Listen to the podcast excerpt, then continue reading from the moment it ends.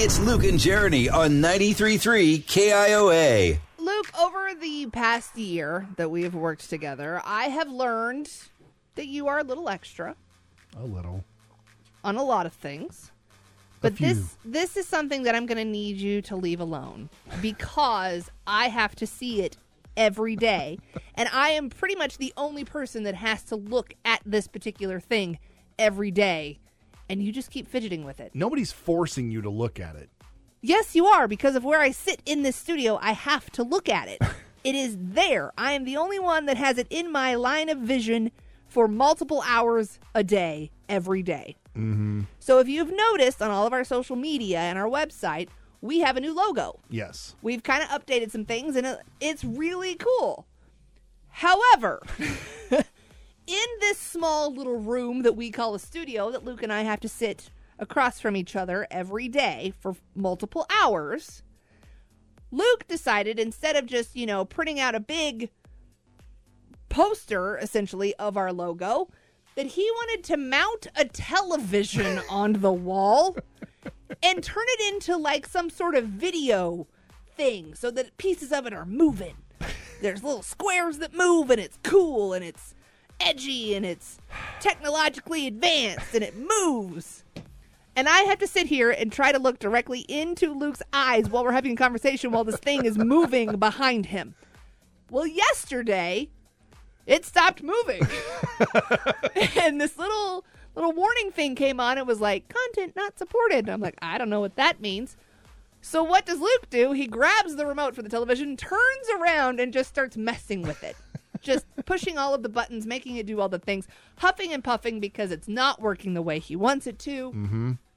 And it just kept going.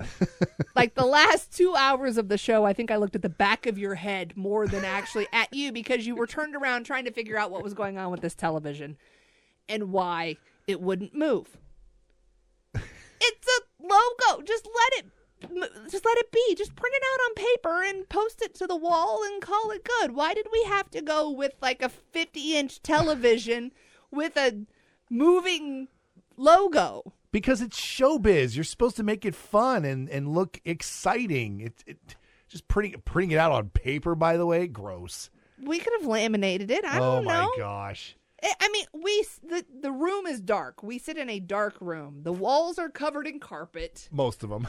There's one window that looks out into the sales pit. They don't really care what's going on in here. It's just us. It's showbiz. Just you got to class it up a little bit. For me, there's nobody else that looks at this thing. We have visitors that come to the building from time to time, and, they, and, and our studio is...